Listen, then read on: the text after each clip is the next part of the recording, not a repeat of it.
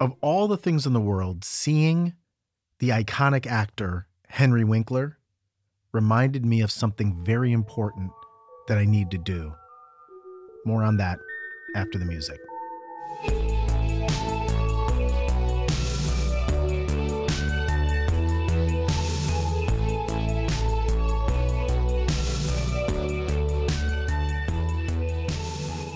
You're listening to 7 Minute Stories with Aaron Calafato. This is season 4.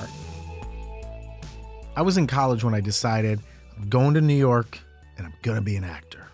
That was my Midwest dream. That was sort of the the stereotypical like I'm going to go out there, I'm going to make it. And I didn't really have any idea if there was anybody in my family who was in the business. So I was very naive to how the whole thing worked, whether it was New York, LA, Chicago, whatever. I just knew I wanted to go out there and do something. Little did I know it would turn into this storytelling thing I'm doing.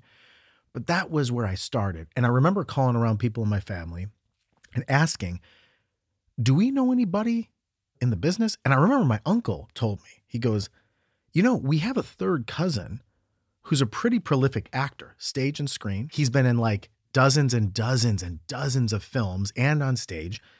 His name's Joe Grifasi. Remember Cousin Joe? My cousin Joe, Joe. You know, there's a lot of Joes and Nancy's in Italian American families, so it's, you kind of get mixed up.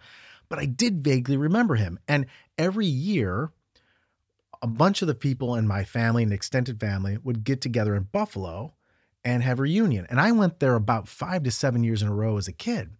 So I recollected that. And so the intro or the phone call wouldn't be too crazy or too awkward. So I called him up and I said, Hey, I'm your cousin and everybody in, in Italian Americans. Doesn't matter if you're third, fourth, fifth cousin, your cousin, right? So like your cousin. I told him Buffalo reunions. Yeah, yeah, yeah. And so I tell him what my plans are and that I'm a senior in college and that I'm going to come out to New York. But I asked him first if he would show up to a panel discussion the University Film Organization was having.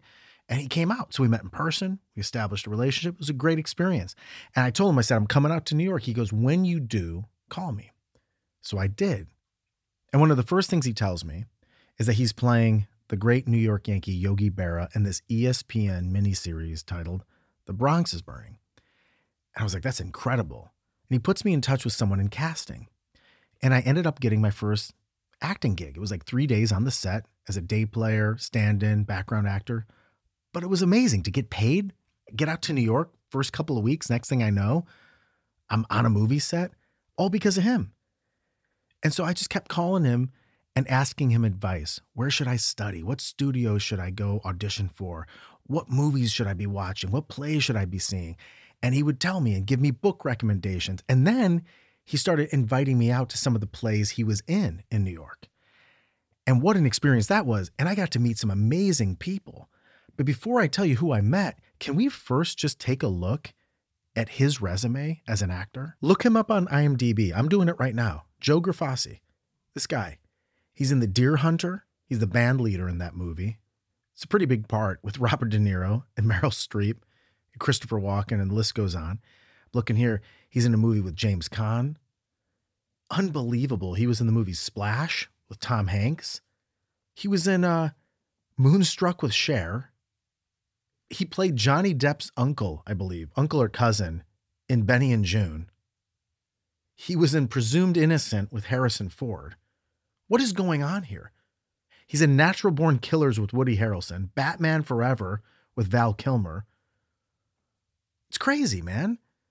I didn't have an appreciation for like what a big deal this was, not just for the association, but for his own work, his own ability to carve out a career and style to work in an industry that's so competitive. And then when he was acting on stage, he would invite me to the show and I got to meet the cast afterwards. Sometimes hang out with them and have a drink after the show. I got to meet the late great Brian Dennehy. Got to meet Kelsey Grammer. I got to meet David Strathairn. And here's the thing that's hard to talk about for me. While all this was happening, and as a 40 year old now, I'm looking back on this thinking, what an unbelievable opportunity. I felt that way then in my mid to late 20s but I didn't really appreciate it because all I was thinking about, where my mind was, was I want to work. I want to make it. How do I get cast in a play with them? What are my next steps? How can I be an actor that everybody respects and everybody listens to. This is where my head was at. That's okay, I guess. But from this vantage point, it sucks. I remember calling Joe up, actually voicing some of my concerns, being like, hey, I'm not working enough. And do you think you can get me in more plays? I mean, it's kind of cringy, you know, me asking an actor, a working actor, and he was working and he was doing everything he could, you know? And one of the things he said to me that I'll never forget was listen, anybody can just get a gig or get a role or audition. I'm trying to show you how to have a career for 40 years. I got what he was saying then on that call, but I didn't really get it. I do now. The importance of craft, the importance of building a real artistic community to surround yourself with, the importance of observation and watching and listening and learning first before doing. Understanding why, the big why of why we're doing this whole theater performance art thing. Why it's important on a on a human level. The reverence for it, for craft. So I get it now. And what's crazy is it's informed so much of my success now. Because over the years, I've learned the business acumen, the strategy, the branding, all this kind of stuff. But the foundation was built there in New York, and he was a key part of that. When I left New York, I left because of economic reasons, crushing student debt. I was getting married back in Ohio. There was a lot of reasons, but I told him about it. I told him I was going to try to continue my career, and I was angling at this storytelling thing. And when I went back to Ohio, we would email from time to time, but eventually over the years, we lost touch.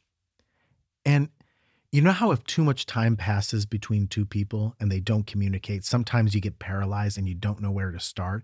And then years go by and you recognize, I haven't talked to that person in decades.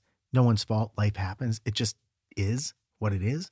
That's what's happened with me and Joe. And I got to email him. I have a meaning to him pushing it off. And you know who reminded me that I can't push it off even more? It was the image of Henry Winkler on a podcast on my social media feed because the face of Henry Winkler reminded me of a memory that I nearly forgot.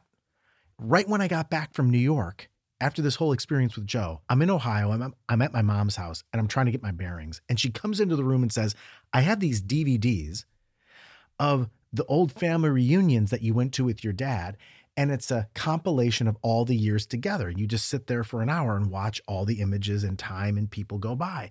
So I'm watching this and I see a picture of me when I was young. I was like, there I am in 1994. And then I see a picture of my dad. And then I see a picture of Henry Winkler. I'm like squinting. Why is Henry Winkler at my family reunion? God, now that I'm thinking about it, why couldn't I keep that DVD? I can't find it anywhere. I'm going to find it. But, anyways, I'm looking and I realize why Henry Winkler's at my family reunion. It's because he's arm in arm with my cousin Joe Grifasi. It's because of him. And a lot of what I'm doing now is because of him. And I got to email him and tell him that. So, Joe, if you're listening to this, thank you. And I'll talk to you soon.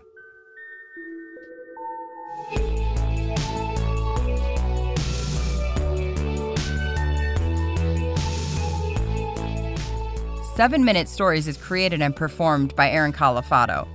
Our senior audio engineer is Ken Wendt. Our resident artist is Pete Whitehead. Original music by TJ Duke. If you or your company needs help starting a podcast, Aaron and Ken's company, Valley View, does just that. Reach out to them at valleyview.fm. Special thanks to our partners at Evergreen Podcasts, and I'm Cori Birce. Make sure to tune in next week for another story.